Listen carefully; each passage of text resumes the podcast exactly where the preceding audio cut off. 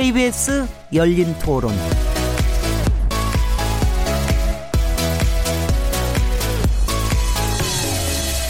안녕하세요.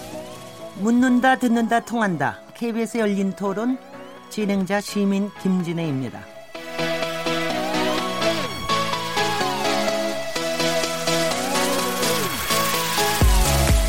지방선거와 국회의원 재보궐선거 이제 이틀 앞으로 다가왔습니다. 내일 열리는 북미 정상회담으로 혹시 관심이 저조하지 않, 않을까 우려도 했습니다마는 지난 8일, 9일 진행된 사전 투표율이 20%가 넘었습니다. 다섯 명중한 명이 투표를 마친 셈이죠. 이같이 높은 사전 투표율을 두고 여야의 해석이 엇갈렸는데요. 더불어민주당은 문재인 정부의, 정부의 성공을 바라는 국민적 열망이 드러난 것. 이런 해석을 내놓은 데 반해서 자유한국당은 샤이 보수가 결집한 결과다라고 했더군요. 여러분은 어떻게 보십니까? 오늘 정치의 재구성 시간에는 지방선거 사전 투표율의 의미와 막판 변수들에 대해서 얘기 나눠보겠습니다. 6월 11일 KBS 열린 토론 지금 시작합니다.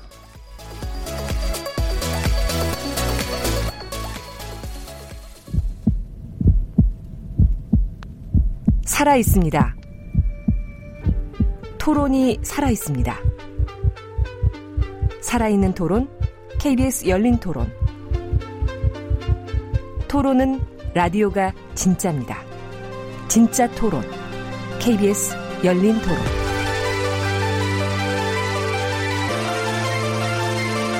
네, 토론에 들어가기 앞서서 청취자 여러분들께서 토론에 직접 참여하실 수 있는 방법 안내해 드리겠습니다.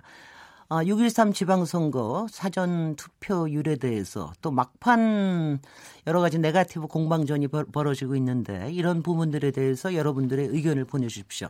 샤프 9730번으로 참여하실 수 있고요. 단문은 50원, 장문은 100원의 정보 이용료가 붙습니다. KBS 모바일 콩 그리고 트위터 계정 KBS 오픈을 통해서도 무료로 참여하실 수 있습니다. KBS 열린 토론은 팟캐스트로도 들으실 수 있고 매일 0시 5분에 재방송됩니다. 청취자 여러분의 날카로운 시선과 의견 기다립니다. 자, 그럼 오늘 정치의 재구성 함께 하실 패널 분들 소개해 드리겠습니다. 아, 박용진 더불어민주당 의원 자리해 주셨습니다. 안녕하세요. 안녕하세요. 서울 네. 강북구 출신 국회의원 박용진입니다. 목소리가 이것보다 훨씬 더 좋으신데 원래. 꾀꼬리죠, 꾀꼬리. 꾀꼬리. 그런데 이제 네. 지금 선거 운동하고 바로 오셨기 때문에 네. 워낙 여러 활동하셔서 적폐청산위원회, 정치개혁특별위원회 다양한 활동을 하고 계십니다. 예. 오늘 오늘 뜨거운 오늘도 뜨거운 활동 기대합니다. 예, 열심히 하겠습니다. 지난주에 이어서 보수의 재건에 힘쓰고 계신 분이죠. 정태근 전 한나당 의원님 모셨습니다. 예, 정태근입니다. 근데 뭐 보수의 재건에 제가 별로 힘쓰고 있는 건 별로 없습니다. 아, 그럼 앞, 으로 힘쓰실 분으로 소개를 하겠습니다. 어, 아마 막판 변수들이 이게 만만치 않은 게 생겨서 오늘 얘기하시기가 아마 굉장히 좀 흥겨우실 것 같기도 한데요. 어떨지 모르겠습니다. 지난주에 어, 여론조사 전문가로서 여론, 여론 균형자라는 이런 말씀을 또 소개를 드렸는데요. 어, 박시영 윈지 코리아 컨설팅 부대표님 나오셨습니다. 네, 반갑습니다. 박시영입니다. 목소리 가라앉으셨어요. 네. 내일 모레만 지나면 이제 쉴 생각하시는 거 아니죠? 예. 민심을 잘 전달하겠습니다. 아, 오늘 어떤 토론이 이어질지 되게 이제 저도 한편에서 굉장히 좀 흥분됩니다. 네. 그 트럼프 대통령이 트위터에다 그렇게 쓰셨더라고요. excitement in the air. 이렇게 썼더라고요. 싱가포르의 막 그 흥분의 분위기가 막 느껴진다 이렇게 했는데 사실 이번 주가 슈퍼 위크라 그러는데 어, 뭐 이거 막판 변수들까지 해가지고 여론조사 전문기관으로서도 아주 흥, 흥, 흥미로우실 것 같아요. 네. 일단 그, 그 얘기부터 얘기를 드리죠. 어 일단은 오늘 지난 7일부터 여론조사에 대한 공표는 못하는 깜깜이 네. 기간입니다. 그러니까 네. 얘기하시면서 이제 뭐 조금은 조심하시면서 얘기를 해주시고요. 네. 일단 지난번에 사전 투표율이 엄청나게 높았는데 네. 어 그러니까 20.14% 네. 그리고 국회의원 선거에서도 21.07% 나왔습니다. 네. 상당히 네. 높았는데 이 부분에서 어떻게 여론조사 기관으로서 어떻게 보십니까? 어쨌든 그 지방선거 지난번 그 2014년 지방선거 때 11.49%였으니까 네. 약두 배 가까이 높은 수치인데요. 지방선거 치고는 역대 최고치죠. 어, 저는 그렇게 봅니다. 일단은 사전 투표에 대해서 이, 이제 해봤던 기억이 벌써 이제 동시선거 세 번째입니다. 지방선거, 네. 총선, 또, 아, 대선 세 번을 거쳤기 때문에 익숙하죠. 그 편리하다는 어떤 생각들을 사람들이 가지고 있고요, 국민들이. 두 번째로는 어, 일단 좀 개념 있는 행동으로 이해하는 것 같아요. 투표하는 행위 자체를. 그래서 이제 자기 투표해놓고 인증샷 찍어서 막 SNS 막 올리지 않습니까? 네. 그래서 이제 그만큼 어, 우리 유권자들이 주권자라는 의식 이런 것들이 형성된 게 아니야. 특히 이제 촛불 시 거치면서 더더욱이나 그런 어떤 어, 의식들이 광범위하게 형성됐다. 저는 네. 좀 그렇게 보고 있습니다. 네. 그, 뭐 바람직한 현상이죠 결과적으로는. 어, 투표 많이 할수록 좋은 거죠. 네. 예. 저, 저 여당에서는 어떻게 보십니까? 일단 정말 여당에 네, 네. 유리한 결과입니까? 뭐 어차피 정치는 어, 무턱대고 박영진 아전 인수하는 의원님. 거예요. 아전 인수. 어, 그래서 아마 저희한테 아주 유리한 거다 이렇게 다들 해석을 하고 있을 텐데 저는 일단 기본적으로 어, 우리 저 박 부대표 말씀하신 것처럼 어, 사전 투표가 어느새 우리 주변에 아주 그냥 익숙한 것이 됐고 또 그 인증샷과 더불어서 시대의 트렌드다. 그래서 뭐 대통령도 하고 어, 나도 하고 어, 주변 사람들도 그냥 이렇게 할 수 있는 아주 이렇게 편리한 어떤 행위, 정치 행위 그리고 뭔가 깨어 있는 정치 행위처럼 되어 있다는 것은 분명합니다. 그 제가 근데 여기 주목하고 싶은 건 그 현장에 있으면서 보면 우리 더불어민주당은 뭐라고 아전인수할 만한 그 상황인 건 맞아요. 네. 왜냐하면 이게 보- 그 강력한 지지층 조직된 지지자들이 이렇게 동원되는 이런 분위기가 좀 있거든요. 그게 7, 80%가 되거든요. 그런데 지금 이른바 보수 정당들 야당이 동원을 할 만한 어떤 그 유인이 뭐냐. 그리고 보수 지지층이 유인 그 어떤 어, 동원 당할 만한 이 이유가 뭐냐. 이것이 분명하지가 않아서 네. 제가 이렇게 현장에서 볼 때 그리고 이제 느낌으로는 어 훨씬 많은 그 저희 민주당 쪽 지지층들 또 개혁적인 분파 이런 분들이 적극적으로 투표에 참여했던 것이 분명한 것 같고요.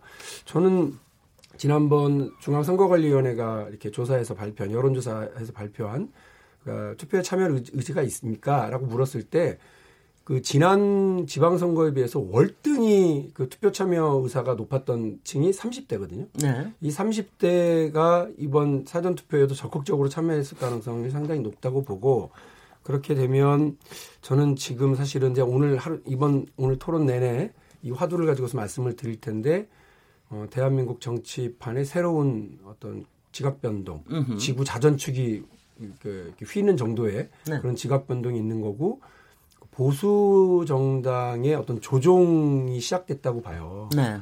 그래서 어 아까 잠깐 소개하실 때 우리 정태근 의원님을 두고 보수 재건 이렇게 말씀하셨는데 그런 노력이 어 보수 진영 내에서 어 진행돼야 될 거다. 네. 이 말씀은 제가 좀 이따 계속 말씀을 드리겠습니다. 네. 그래도 이번에는 저기 야당, 특히 자유한국당에서도 사전 투표를 상당히 독려했던 걸로 알고 있습니다. 북미 정상회담에 또 혹시 저, 저 뭐라 그럴까요? 순 순작용이 너무 셀까봐 아예 사전 투표를 좀 많이 해라 이런 동료도 한 거로 알고 있는데 정태근 의원님은 이번에 사전 투표를 이렇게 높은 거 어떻게 해석하고 어, 계십니까? 많이 독려했죠. 많이 네. 독려하고. 정태근 의원님. 근데 상대적으로 지금 박영진 의원 말씀하시는 것처럼 민주당에 부가 더 있을 거라고 좀 봐요. 왜 그러냐면 어 그동안 이제 계속 그 홍준표 대표가 여론조사 결과를 가지고 시비를 했거든요. 네. 그래서 이제 샘플에 이제 편차가 있다 뭐 이런 등등을 얘기해서 아마 상대적으로 민주당을 지지하는 사람이 그렇지 않다는 걸 보여주기 위해서 투표장에 더 가실 가능성이 있는데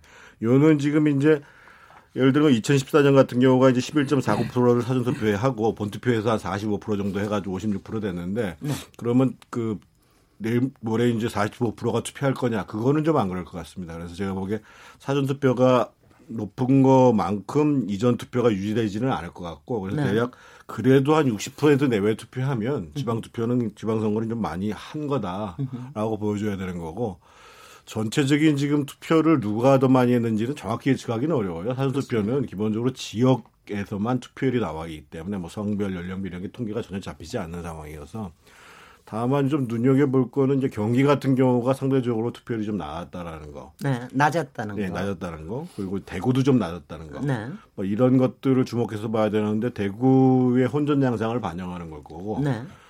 어, 경기 같은 경우가 당연히 이제 지금 뭐 이재명 후보를 둘러싼 공방, 네. 김부선 씨와의 공방 문제에 대해서 유권자들이 판단을 좀 유보하고 있는 사람들이 있다고 봐야죠. 네. 그래서 이제 그 두 군데의 투표율이 저조한 것들에 대해서 좀 유념해서 볼 필요가 있지 않겠나 이런 생각합니다. 인천하고 부산도 낮았어요. 네, 여기도 그렇습니다. 마찬가지입니까? 네. 그러니까 대체적으로 박시영 그, 부대표님. 예, 대구나 어, 인천이나 이런 부, 지역들이 원래 이제 그 사전 투표율이 좀 낮습니다. 그러니까 지방 지난번 한번 살펴보면요.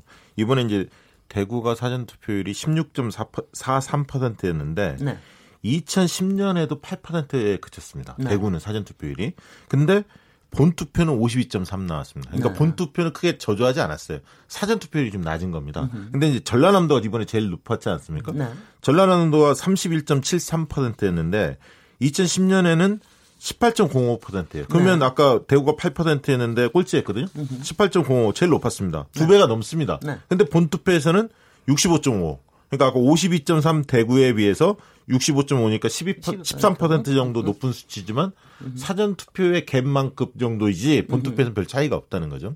그래서 저는 어 이걸 하나 유심히 보실 필요가 있는데 본 투표 과연 얼마나 될 건가? 네네. 근데 저희는 뭐 근거 가지고 얘기할 수밖에 없으니까 여론조사를 해봤을 때 사전 투표 하시겠습니까? 본 투표 하시겠습니까? 이렇게 묻는 문항들을 여론조사 할때 해봅니다. 그러면 비율이 1대2 내지 1대 2.5 정도가 나옵니다. 그러니까 지금 네. 20%면 본 투표가 40%에서 뭐 45. 이 정도 나온다는 거죠. 그래서 저는 뭐 정태근 의원님 말씀대로 저도 한 60% 많으면 62, 3 정도 예상하는데 네. 뭐그 정도 라도 지난번 56.8이었으니까 많이 올라가는 거죠. 올라가는 예. 거죠. 네, 65%가 넘어가면 거의 기록이고. 그리고 예전에는 사전 투표를 연령별로 공개했었습니다. 맞아요. 그- 예전에 했었습니다. 했었습니다. 옛- 네. 했는데 이게 네. 이제 부작용이 있다. 왜냐하면 왜냐 우리나라는 현실적으로 세대 투표 현상이 있기 네. 때문에 연령별로 저연령층은 상대적으로 민주당 쪽 지지층이 많고 네. 고연령층은 상대적으로 자유한국당 지지층이 많다는 걸 국민들도 다 알고 있지 않습니까? 네. 그래서 어느 연령층이 많이 했다 그러면 어느 층이 결집을 했구나 이걸 아니까 이 본투표에 영향을 준다. 그래서 선관위가 그 다음부터는 공개를 안 하고 있죠. 야, 이건 여론조사 하시는 분으로는 굉장히 골치 아프시겠어요. 사실 이런 거를 예측을 하려면은 네. 이런 게 좀 나와야 되는데. 이게 왜 어, 그리고 네. 디에 영향을 미치냐면요. 방송 3사가 출구조사 하지 않습니까? 근데 사전 투표는 해당 사항이 없어요. 본 투표 하는 사람만을 대상으로 출구조사를 하거든요. 근데 네. 만약에 사전 투표가 표본이 네. 만약 사전 투표 때 특정 정당 지지층이 많이 많이 했다. 그렇다면 이게 왜곡될 수가 있습니다. 그러다 그렇죠. 보니까 이제 30% 정도가 될 예. 뭐 전화조사나 이런 걸 통해 사전에 언제 투표했고 성향이 어떤 건지를 대개 이제 그걸 추정을 해서 보정을 합니다만 어쨌든 이 이런 문제가 좀 있습니다. 네. 연- 그 연령이 말씀 제가 공개된. 예. 덧붙이면은요. 정태근 의원님. 그 당연히 이제 사전 투표 때문에 여론조사 전문기관들이 굉장히 애를 먹을 거예요. 네. 근데 저는 지금 서- 우리 선거법이 6, 6일 전부터 여론조사 공표 금지를 하는 것 자체가 문제가 있다고 봐요. 네. 그러니까 적어도 어 실제로 이제 유권자들의 생각들의 추이를 보겠다는 건데 네. 그거를 법으로 보지 말라라고 얘기하는 것. 그러니까 그 추이라는 것 자체가 선거에 영향을 미치는 건 당연한 거거든요. 네. 왜냐하면 잘하고 있으니까 또 문제가 생겼으니까 변하는 거거든요. 네. 근데 굳이 그거를 갖다가 가리는 거를 아마 전 세계에서 우리나라만 할걸요. 아마 그래도 괜찮은 선진국이라는 나라 중에서는 여론조사 공표 금지를 이렇게 일주일간 두, 6, 일을 두고 있는 거는 대한민국만 하고 있는 건데 저는 다음에 선거법 개정할 때는 선관위가 반대를 하더라도 국회에서 강력히 해서 이거는 없애버리는 게 맞다고 봅니다. 근데, 이- 근데 네. 또 하나는 여론조사의. 신빙성 네. 어, 이런 것들이 또 어, 문제가 되기도 해요. 그래서 네. 이 뭐한 응답률 2% 3%도 안 되는 그런 음. 여론조사가 딱 나와서 의도 그러니까 일종의 의도된 여론조사 네. 또 충분히 가능하거든요. 우리 저 전문가 옆에 앉아 계신데 이런 얘기를 하는 게 조금 뭐 그 공자 앞에서 바람 잡는 것 같습니다만 그 이제 이런 의도된 여론조사, 그러니까 정치적 의도가 있는 여론조사라든지 아니면 그, 그 신뢰도가 상당히 낮은 여론조사가 나왔는데 그걸 가지고 막 인용을 해요. 그렇죠. 후보들은. 그래서 아, 그렇게 그래서- 되면 정치적 아- 악용이 되기 때문에 두 가지가 동시에 하나는 유권자들의 알 권리라든지 정치 유권자들이나 혹은 정치를 하는 정당과 유, 그 후보자가 반응을 할 수 있는 그런 걸 가리면 안 된다. 거기 네. 동의하고요. 네. 또 하나는 여론조사의 발표의 기준이 좀 엄격해져야 돼. 지금은 음, 그냥 아무렇게나 해가지고 그몇 가지 조항만 맞춰서 이렇게 그 선관위 홈페이지에 갖다가 이렇게 올려만 놓으면 되는 것처럼 되어 있거든요. 네. 아, 그래서 좀 지난번에 제가 돼요. 이 네, 말씀드렸던 게. 뭐냐면 지난번 방송 3사가 전국적으로 여론조사 했을 때 응답률이 14%에서 26% 나왔습니다. 네. 그래서 어 특히 이제 그 선거 막바지에 갈수록 그 아까 말씀하시는 우리 박 의원님이 말씀하시는 여론조사를 가지고 마치 새가 움직이는 것처럼 고의적인 이 조작된 여론조사할 가능성이 있기 때문에 저는 그래서 그 지난번에 말씀드렸던 것처럼 응답률이 20% 이하 된 거를 공개하지 말아라. 20% 정도는 돼야 공개하는 걸 원칙으로 하자. 네. 그러면 아마 하는 쪽에서도 상당히 비용 부담이 될 거예요. 그렇죠. 네. 그래서 그런 거 그러니까 여론조사 공포 금지 기간을 없애버린다 그러면 응답률에 대해서도 최소한 한 20% 정도의 하한을 둬야 되는 것이 맞다 이렇게 판단하는 거예요. 이게 이제 이. 문제가 있습니다. 네. 뭐냐면 그 문제도 있지만 응답률 문제는 좀 이따 말씀드리고 유선으로 하냐, 집 전화로 하느냐, 핸드폰 조사를 하냐. 둘의 비중을 또 얼마나 될 거냐. 네. 여기에 따라서 네. 많게는 20% 이상이 움직입니다. 글쎄 말이죠. 실질적으로. 그렇기 네. 때문에 말씀하신 대로 합법적으로 하면서도 얼마든지 왜곡이 가능한 거죠. 근데 이 기준은 과연 학계가 뭐 5대5로 이상은 돼한다. 유무선 반영 비중이 이렇게 결론 내리지 못하거든요. 단기간에. 알겠습니다. 그래서 그런 어려움이 있다는 거죠. 요 여론조사에 관련된 거는 선거가 좀 끝나고 나면 네. 솔직히 그때는 또 관심이 하나도 없어질지도 모르지만 끝나고 나서 차분하게 한번 또 얘기를 네. 하도록 하고요. 아무래도 이번 이제 그 지방선거가 상당히 밋밋할 줄 알았더니 역시 막 막판 변수가 아주 뜨거운 것들이 나와서 이게 아주 흥미진진하게 만드는 것 같은데 후보들은 죽을 맛이겠지. 근데 이제 경기도지사하고 경남지사 선거 이게 아마 뜨거운 게 아닐까 싶은데 하나는 이제 어, 후보의 도덕성에 관련된 부분이고 한 하- 하나는 이제 옛 한나라당의 매크로 뭐 사용 이 부분이 나와서 굉장히 뜨거워지고 있는데요. 이거 좀 하나하나 좀 짚어보도록 하죠. 일단 어제 KBS 9시 뉴스에 보도된 내용 이제 더불어민주당 이재명 경기지사 후보의 도덕성에 관련된 아, 뉴스가 있습니다. 한번 직접 들어보시죠. 2007년 12월 12일 바다를 배경으로 한 김부선 씨의 사진. 김 씨는 민주당 이재명 경기지사 후보가 당시에 찍어준 사진이 맞다고 주장했습니다. 저희 집에서 태우러 와가지고 이동하면서 바닷가 가서 사진 찍고 거기서도 또 낙지를 먹고 그때 이분 카드로 밥값을 냈어요. 그렇다면 왜 2010년과 2016년 두 번에 걸쳐 이 후보와 아무런 관계가 아니라고 말을 바꿨는지 그 이유를 물었습니다. 사실 얘기하면 그 사람 매장되고 진짜로 이 적폐 세력들하고 싸울 사람은 이재명밖에 없다. 아니라고 해야, 해야 된다. 이제 세 번째예요. 더 이상 제가 숨길 수도 없고 피할 수도 없어요. 이게 거짓이면 저는 천벌받을 거고 당장 구속돼도 어쩔 수 없어요. 제가 살아있는 제가 증인이에요. 앞서 이재명 후보는 여러 차례에 걸쳐 관련 의혹을 강하게 부인해 왔습니다. 마타도와 낭설들이 너무 난무하고 근거 없는 억지 주장에 쉽게 현혹되지 않으실 거라고 확신합니다. 김 씨의 발언 내용에 대한 KBS 질의에 이 후보 측은 별도의 입장을 내지는 않겠다고 밝혀왔습니다. 다만 정치인은 억울한 게 있더라도 감수하고 부덕의 소치로 견뎌내야 할 부분이 있다. 김 씨의 일방적 주장에 대한 대응과 반박은 후보나 유권자에게 바람직하지 않다고 판단한다고 밝혀왔습니다. 어저께도 아마 보셨을지도 모르겠는데요. 화면에서 보는 거하고 또 듣는 거하고는 조금 또 임팩트가 다르게 느껴지는군요. 저 일단 저 더불어민주당 박용진 의원님부터 어떻게 보셨습니까? 이 지금 전개되는 과정에 예. 대해서. 어, 저는 진짜 자유한국당 큰일 났다고 봐요. 그, 이 네가티브 노름에 도끼자루 썩는지 모르고 있어요. 그러니까 제가 아까 말씀을 드렸습니다만 지금 보수, 이 전, 보수 정치권들의 전체 이 바탕이 지금 흔들리고 있- 있는 중이거든요. 왜냐. 보수 정치라고 하는 게 뭡니까? 보수라고 하는 게 뭐예요? 어쨌든 북한이라고 하는 상시적인 어, 악의 무리가 있고요. 침략하려고 하는 어, 우리를 우리를 안보적으로 위협하고 있는 세력이 있고 그들로부터 우리가 안전하기 위해서 한미 동맹 그리고 안보에 유능한 세력 그리고 그걸 기반으로 한 뭐 경제에도 유능한 세력 이렇게 나가는 거거든요. 그런데 그 북의 수장이 우리 안보 한미 동맹의 그 어떤 한 축인 미국 대통령하고 지금 싱가포르에서 만나기 직전이에요.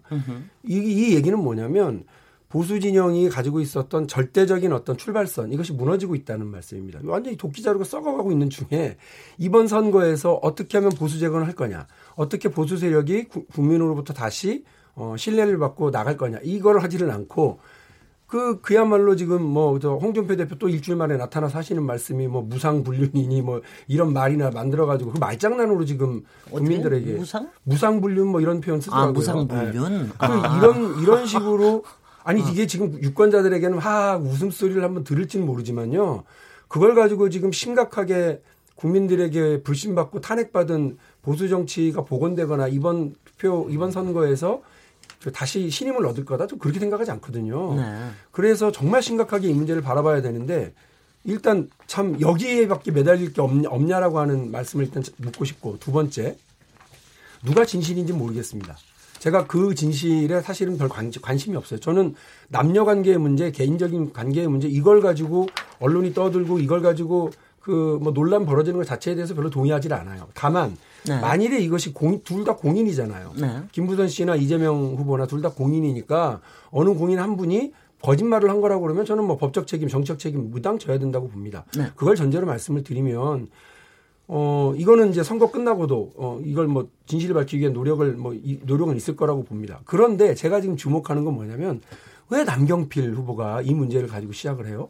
왜 김영환 후보가 이걸 가지고 해요? 전 너무 웃긴 거예요. 이분들이 언제부터 김부선 씨의 고통, 김부선 씨가 갖고 있었던 이- 이분이 보호받아야 될 인권, 사법적 정의 이런 거에 대해서 언제부터 관심 가지셨어요? 선거 때문에 이러는 거잖아요.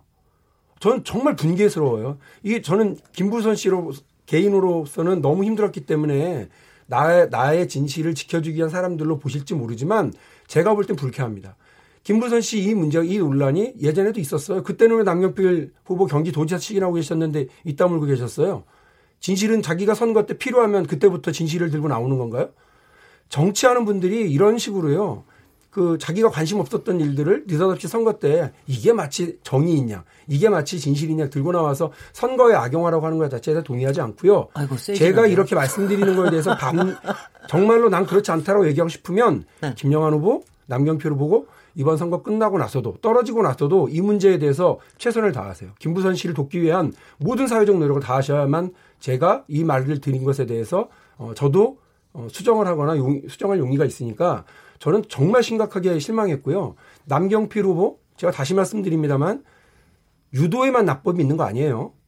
예? 정치에도 떨어질 때 잘 떨어져야 늑골 안 부러지고요. 뇌진탕 안 당합니다. 지금 저런 식으로 해서 떨어지면 제가 볼 때는 치명타예요, 치명타. 네. 그 이제 저기 박영진 아, 점점 이제 뭐, 어, 고조되시니까 공부했습니다만. 조금 다운데 물론 우리 정태근 위원님이 남경필 후- 후보나 김, 김영환 후보의 무슨 대변인도 아니고 하지만 이런 그 일련의 과정을 지켜보시면서 상당히 뭐 여러 가지 생각이 드실 겁니다. 정태근 위원님. 근데 그 네.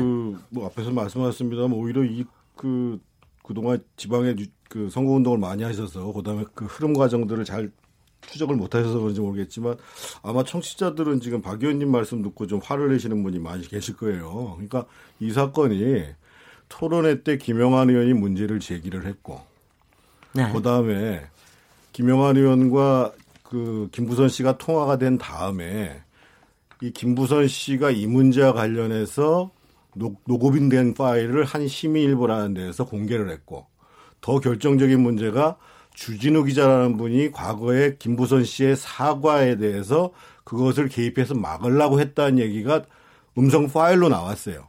그러면서 이게 커지기 시작을 해서 결정적으로 어디서 증폭이 된 사건이냐면 주진우 씨가 그런 통화를 했다라는 그 당시에 내가 옆에 있었다라고 누가 주장을 했냐면 공지영 씨가 얘기가 공지영 한 거예요. 작가님. 그래서 네. 자기가 봤을 때는 나 김부선이라는 사람 한 번도 만난 적도 없고 나 통화도 했고 해본 적 없고 전화번호도 안 가지고 있지만 김부선 씨가 이렇게 당해야 될 이유가 도대체 뭐가 있느냐라고 해서 공지영 씨가 이제 그것을 자기 페이스북에 올리게 됐고 그러니까 다시 또 민주당의 지지자들이 엄청나게 공지영 씨를 공격하게 됐고 여기서부터 이제 급격하게 증폭이 된 거거든요. 그래서 드디어는 어제 KBS 뉴스에 김부선 씨가 직접 나와서 거짓말을 할 사람이 필요한 사람이 누구겠느냐? 내가 거짓말을 왜 해야 되냐? 그러니까 지금 문제는 사생활 불륜의 문제를 넘어서 경기도지사를 맡고자 하는 공직 후보자가 그 문제에 대해서 거짓말을 했느냐 안 했느냐의 문제고 두 번째로는 지금 오늘 예를 들면 대표적인 여성운동가 중에 한 사람인 그 한의사 공강 씨를 포함해가지고 공정 씨가 주장하는 바는 이 문제에 대해서 진실을 얘기하려고 하니까 이재명이란 사람이 내 친구가 지금 고금액 부장사업으로 서울지검에 깔려 있다. 당신 같은 사람 마약 먹었으니까 언제든지 구속시킬 수 있다. 몇달 살게 할 수 있다.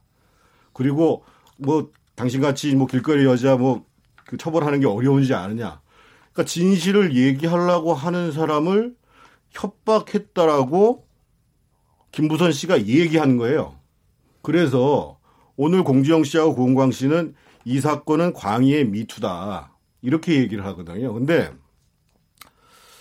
제가 이제 과연 이 사건이 그 선거 판세에 결정적으로 영향을 미칠 것, 지금 뭐 남경필 후보는 아무 얘기를 안 하고 있는 거고, 이제 뭐 오늘 저기 홍주표 대표가 또 이제 또 또 그 참지를 못하고 얘기하고 뭐 이런 상황인데 지금 그 사람들은 전혀 중요한 사람이 아니고요. 지금 이 사건과 관련해 가지고 유권자들의 마음을 울렸던 사람은 누구냐면 그 딸입니다. 이미소 씨입니다. 지금 31살 먹은. 그러니까 이게 이미소 씨가 이게 처음, 처음 열, 이 사건이 그 공개되기 시작한 게 2010년인데 그때 이제 23살의 나이 때 이 문제가 벌어졌었고 그때 이미소 씨, 곧, 곧, 곧 또 3년 있다가 또 벌어졌었고 그때 이미소 씨가 뭐라고 엄마한테 편지를 보냈냐면 엄마 침묵하고 그를 위해 용서하고 기도해요. 꿈 같고 먼지 같은 우리 인생 100번, 1000번 용서하십시오. 그것이 진정한 승리입니다. 제발 세상의 웃음 조성거리로 고귀한 엄마를 파괴시키지 마세요. 이렇게 엄마한테 편지를 해요. 2013년도에. 네. 그런 딸이 이, 이 딸은 정말 제가 보기에는 자기 스스로가 태생이 구설이라고 얘기할 정도로 엄청나게 상처를 받고 있음에도 불구하고 내적으로 굉장히 성숙한 사람이에요. 내가 참 감동받았어요. 마음도 안쓰럽고. 근데 이 딸이 드디어는 정말 나서기 싫어하는 딸이 나서가지고 엄마하고 김, 이, 이재명 씨하고 찍었던 사진을 내가 폐기를 했다. 네. 라고 증언을 해요. 장문의 편지를 쓴다고요. 그런데 그 저희들을 선거판에 끌어들이지 말아라. 농간을 종료시켜서 하는 바다. 이렇게 얘기를 하고 마지막에 뭐라고 얘기를 하냐면 제가 상처받은 만큼 상처받았을 이재명 후보님의 가족분들을 대신하여 진심으로 사과드립니다. 네. 이렇게 얘기를 해요. 근데 네. 제가 이 이- 이미소 씨의 글을 보면서 너무 마음이 아팠던 대목이 여기 이게 아니라 그 중에 이런 얘기가 나옵니다. 항상 논란의 중심에 서 있는 엄마가 싫었고 그래서 저는 여지껏 어떤 일이든 엄마가 옳은 일을 하여도 엄마의 입장에서 진심으로 엄마의 마음을 들어주지 못하고 회피하고 질책하기에 바빴습니다. 사실 지금도 여전히 밉지만 자기 엄마가 밉다는 거예요. 이번만큼도 제 마음을 편하고자 침묵하고 외면한다면 더 이상 제 자신을 사랑할 수 없을 것 같다는 생각이 들어 이런 이야기를 하게 됐습니다라고 하는 거예요. 네. 그러니까 이번에도 자기는 나서고 싶지 않은데 차마 그 진실을 알고 있는 자신이 나서지 않으면 자기 엄마도 그리고 자신도 사랑하기가 어려울 것 같다라고 글을 쓰는 거예요. 네. 그래서 저는 우리 조금만 끊어 이게 끊어 끊어 가 조금 가시죠. 제가 충분하게 지금 시간을 드리려고 노력을 합니다만. 결론적으로 네. 말씀드리면 어, 일단 하나는 공직 후보자 선거로서의 측면을 바라봐야 되고 또한 측면에 있어서는 과연 그러니까 이제 권력이라는 것과 진실이라는 것을 놓고 우리 정치인들이 어떤 태도를 취하는가 그리고 유권자들은 어떤 관점에서 바라봐야 되는가 이 두 가지 문제가 다 있다는 거예요 지금. 네. 박영진 의원님 바로 반론하실 네, 수 있을 예, 것 예. 같은데요. 아니 제가 전제를 했잖아요. 만일에 이것이 누군가 한쪽의 진실로 나오면 한쪽은 거짓말을 한 거니까 둘 다 공인이다. 그래서 둘둘다 어, 뭐 법적인 처벌, 정치적 책임, 사회적 매장 이런 걸 다 각오해야 된다. 저는 그리고 그것은 밝혀져야 된다고 말씀을 드립니다. 네. 그러나 지금 왜 이 시점에서 그러냐고요. 그러니까 지금 우리 저 정태근 의원님도 쭉 얘기를 하셨습니다만 한쪽의 일방적 주장입니다. 네. 그리고 그것은 계속해서 반복되어 왔었던 겁니다. 이번에 새로 우리 그 따님인 이미소 씨가 어, 쓴 편지글을 다시 장문의 편지를 지금 일부를 낭독하시는 걸로 새로운 팩트를 그냥 넣으신 거예요. 그러나, 네. 그러나 그건 확인되지 않은 팩트인 거예요. 제가 지금 몹시 불쾌한 건 경기도민의 삶은 다 어디 갔어요? 적어도 남경필 후보 지난 4년 동안 경기도정을 책임졌던 사람이면 자기가 어떤 일을 했고 그리고 그것이 어떻게 평가받아야 마땅하고 그 도전자인 이재명 후보는 그 이러이런 부분에서 내가 못 따라오는 것 같고 그걸 가지고 토론하자 그래야죠. 우리 남경필 후보가 처음 시작한 게 뭐예요? 형수 욕설 사건 가지고서 아, 이거 가지고서 시작을 하더라고요. 그러더니 그거를 또 비겁하게 자기는 빠져. 자기는 빠지고 당의 홈페이지에 게재를 해요. 이건 또 무슨 일이에요? 그러니까 나와 상대하는 그 상대 후보가 적어도 도덕적으로 문제가 있다 그러면 본인이 맞서서 나가야죠. 그게 선거잖아요. 당은 나가고 자기는 뒤로 빠져요? 저는 저 아주 전형적인 비겁한 행태였다고 봐요. 제가 남경필 그래도 어부지리는 확실하게 얻으실 것 같은데 비겁하다 어떻게 선거에서 어부지리는 확실하시겠네요. 그게 어부지리가 될까요? 제가 말씀드렸잖아요. 제가 볼 때 남경필 후보가 확실히 사바 잡혀갔고요. 지금 매치 당하고 있는 상황인데 낙법을 전혀 쓸 줄 모른 채로 욕만 쓰고 있더라고요. 이렇게 되면 정말 크게 다치거든요. 저는 남경필이라고 하는 정치적 자산이 저하고는 가는 길이 다릅니다만 제가 이분을 이전에 좀 여러 가지 경로를 통해서 어, 사귀어보기도 하고 만나서 얘기도 해보기도 했습니다. 네. 적어도 중국이 우리 뭐 지금처럼 이렇게 거대한 입장으로 우리에게 다가오기 이전에 중국통으로서의 어떤 역할과 준비를 하신 분이에요. 네. 미래, 아, 국가를 위해서 미래를 준비하는구나 이런 분으로 생각을 했는데 와 지금 저 선거하는 거 보니까 전혀 제가 잘못하는 분이 아닌가 싶을 정도로 으흠. 매우 실망이고 그래서 제가 방송 나가서 그 남경필 후보에 대해서 얘기할 때마다 정치적 낙법에 대해서 계속 말씀드리는 거예요. 네. 지금 잘 하셔야 잘 떨어져야 그 보수 재건의 어떤 기술로도 나설 수 있고 한국 정치에 꼭 필요한 어인그 어떤 인재로서의 역할도 하실 수 있다고 저는 보는데 네. 지금 남경필의 4년은 어디 갔어요? 경기도 연정이라고는 그 거대한 실험은 어디 가고 형수 욕설과 그다음에 그 불륜 스캔들 이 얘기로 온척 범벅이 돼가지고요 아주 실망스러운 참편이 이렇게 그 도전자를 맞이하는 경우 는 처음 봤습니다. 네. 정태근 의원님 예, 반론 바로 저는, 듣습니다. 저는 뭐 제가 네. 자유한국당 당적을 갖고 있는 사람도 아니고 소속당이 없는 사람인데 네. 그리고 뭐 남경필 후보가 돼야 된다는 말씀도 드린 적이 없어요. 저는 네. 다만 이런 후보는 당선되면 안 된다는 말씀을 지금 드리고 있는 거예요. 그러니까 음. 후보자를 평가할 때 네.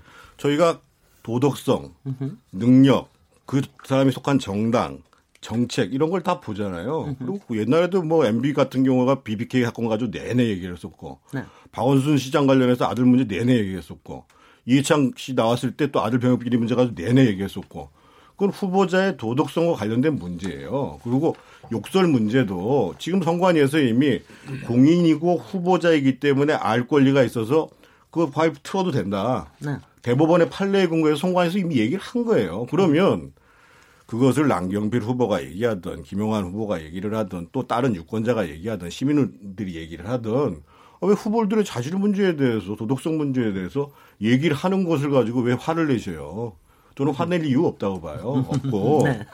지금 네. 분명한 사실은 어느 일방의 주장이라고 말씀을 하시지만 지금 예를 들면 오늘 지금 그 이미소라는 친구가 참 글도 잘 쓰던데 우리가 증거라는 걸 낼 때는 본인이 가해자인 피해자가 증거를 꼭 다 내야 되냐.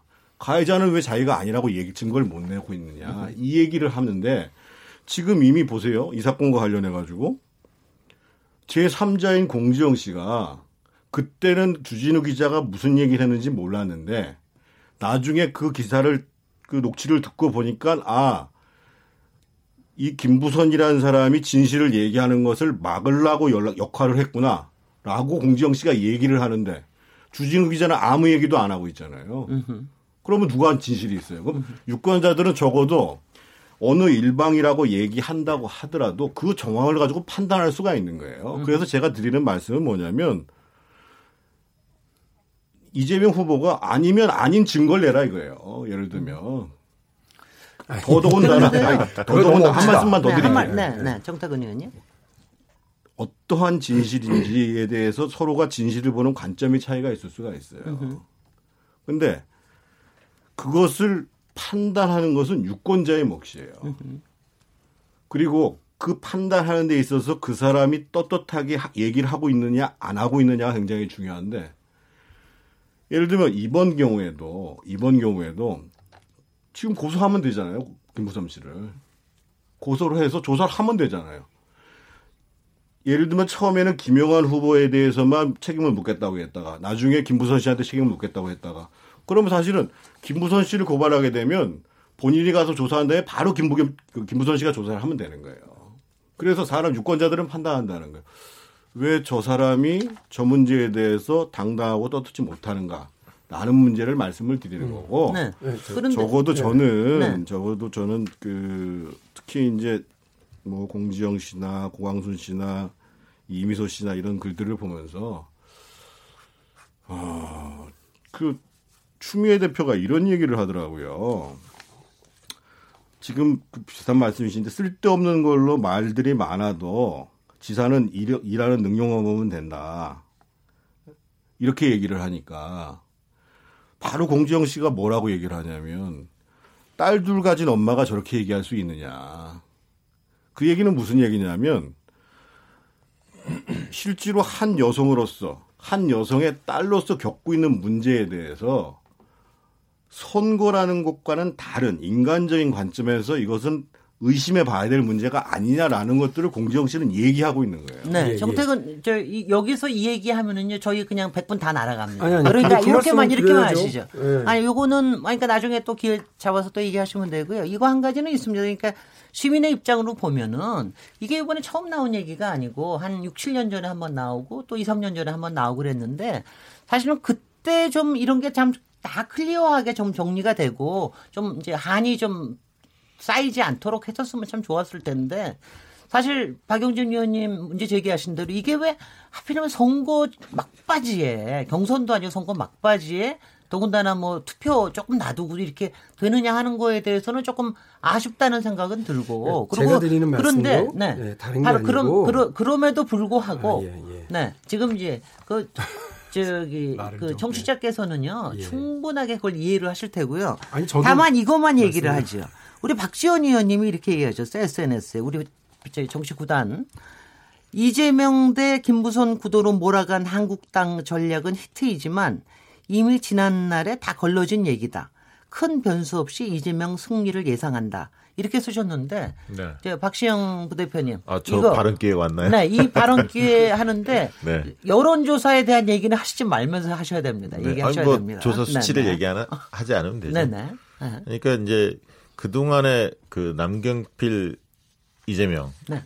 격차 꽤 컸지 않습니까? 그 동안에 나왔던 여론조사 결과들을 보면 그런데 이제 그런 요인 중에 하나가 그 정당이 좀 기울어져 있죠. 자유한국당이 민주당에 비해서 열세이고 또 대통령 지도가 높은 것도 있습니다. 또 한 가지 요인은 이재명 후보가 성남시장 시장을 하면서 일을 잘했다 이런 평가들의 대중의 인식에 있습니다. 네. 그건 뭐 부인하는 분들도 있지만 어, 조사를 해보면 그런 경향성이 뚜렷하게, 뚜렷하게 나타납니다. 그러다 보니까 역량적인 측면에서 이재명이 앞선다 이런 어떤 대중의 평가가 있다 보니까 격차가 굉장히 컸던 거거든요. 네. 그런데 이번 이제 논란을 겪으면서 여성층들이 좀 동요하는 것 같아요. 그래서 이제 지지율들이 제가 볼 때는 좁혀질 수밖에 없고요.